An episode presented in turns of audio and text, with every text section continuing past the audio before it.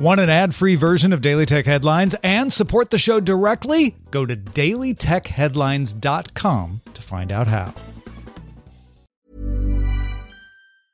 Cool fact a crocodile can't stick out its tongue. Also, you can get health insurance for a month or just under a year in some states. United Healthcare short term insurance plans, underwritten by Golden Rule Insurance Company, offer flexible, budget friendly coverage for you. Learn more at uh1.com. My business used to be weighed down by the complexities of in person payments. Then, Stripe Tap to Pay on iPhone came along and changed everything. With Stripe, I streamlined my payment process effortlessly. No more juggling different methods. Just a simple tap on my iPhone, and transactions are complete. What's truly remarkable is how Stripe caters to all my customers' preferences. Whether they're using cards, Apple Pay, or other digital wallets, Stripe ensures a smooth checkout experience every time. Setting up Stripe was a breeze, taking just minutes to get up and running.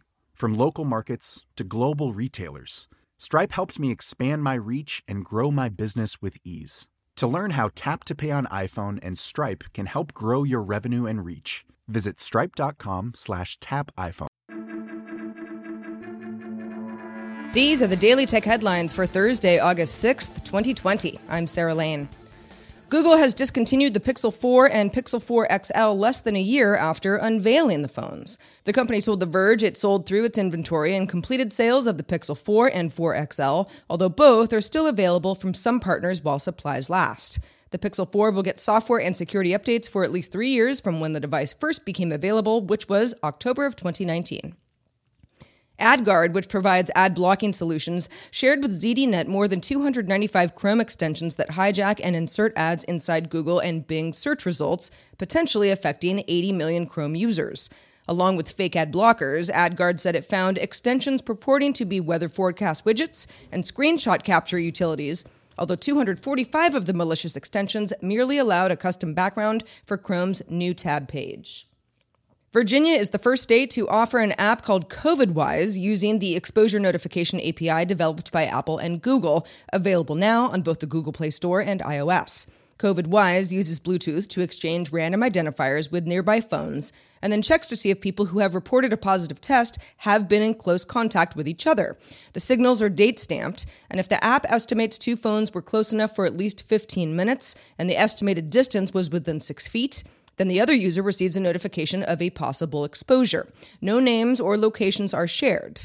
Alabama's GuideSafe also uses the API and was released on August 3rd, targeting students at the University of Alabama, Birmingham. Canada and Brazil launched theirs on July 31st. 11 other countries are also using it, with Ireland boasting more than 1.4 million people downloading it and 137 receiving close contact alerts.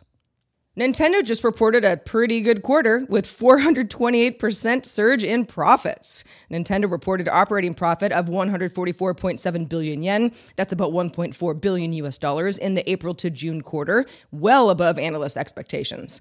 Net sales came in at 358.1 billion yen. That's up 108% from the 172.1 billion yen Nintendo reported in the same period last year.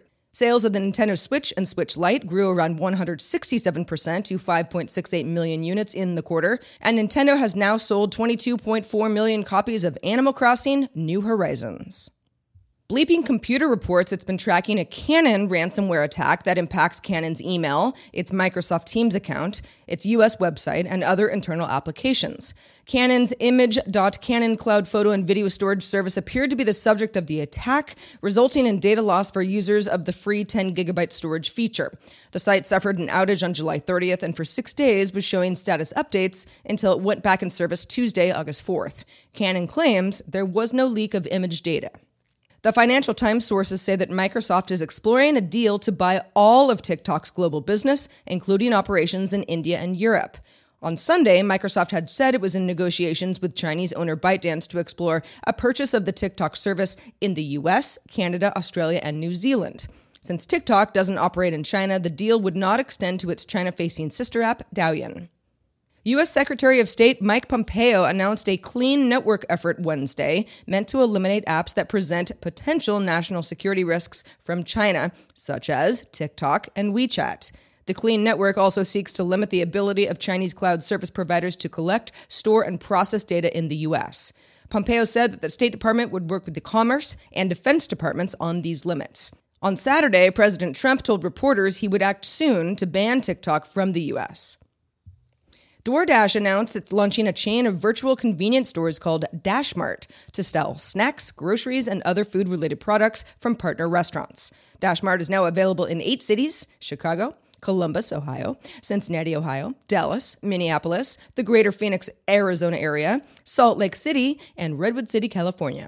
DashMart stores are owned, operated, and curated by DoorDash. Finally, Microsoft has ended its xCloud game streaming test for iOS devices after announcing the service would only be officially launching on Android after the preview ends on September 11th.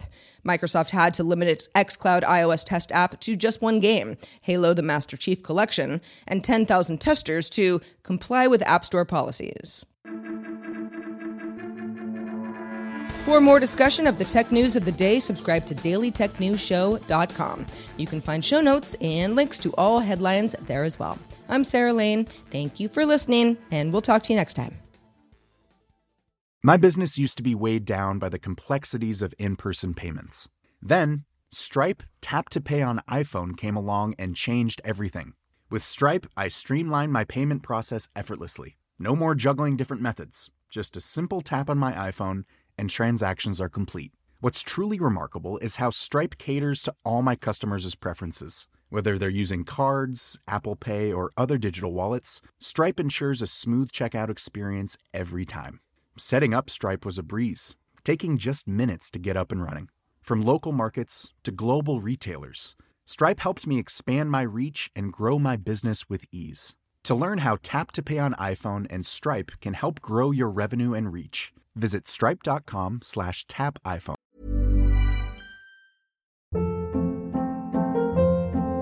Hold up. What was that? Boring. No flavor. That was as bad as those leftovers you ate all week. Keke Palmer here, and it's time to say hello to something fresh and guilt-free. Hello Fresh. Jazz up dinner with pecan-crusted chicken or garlic butter shrimp scampi. Now that's music to my mouth. Hello Fresh. Let's get this dinner party started. Discover all the delicious possibilities at hellofresh.com.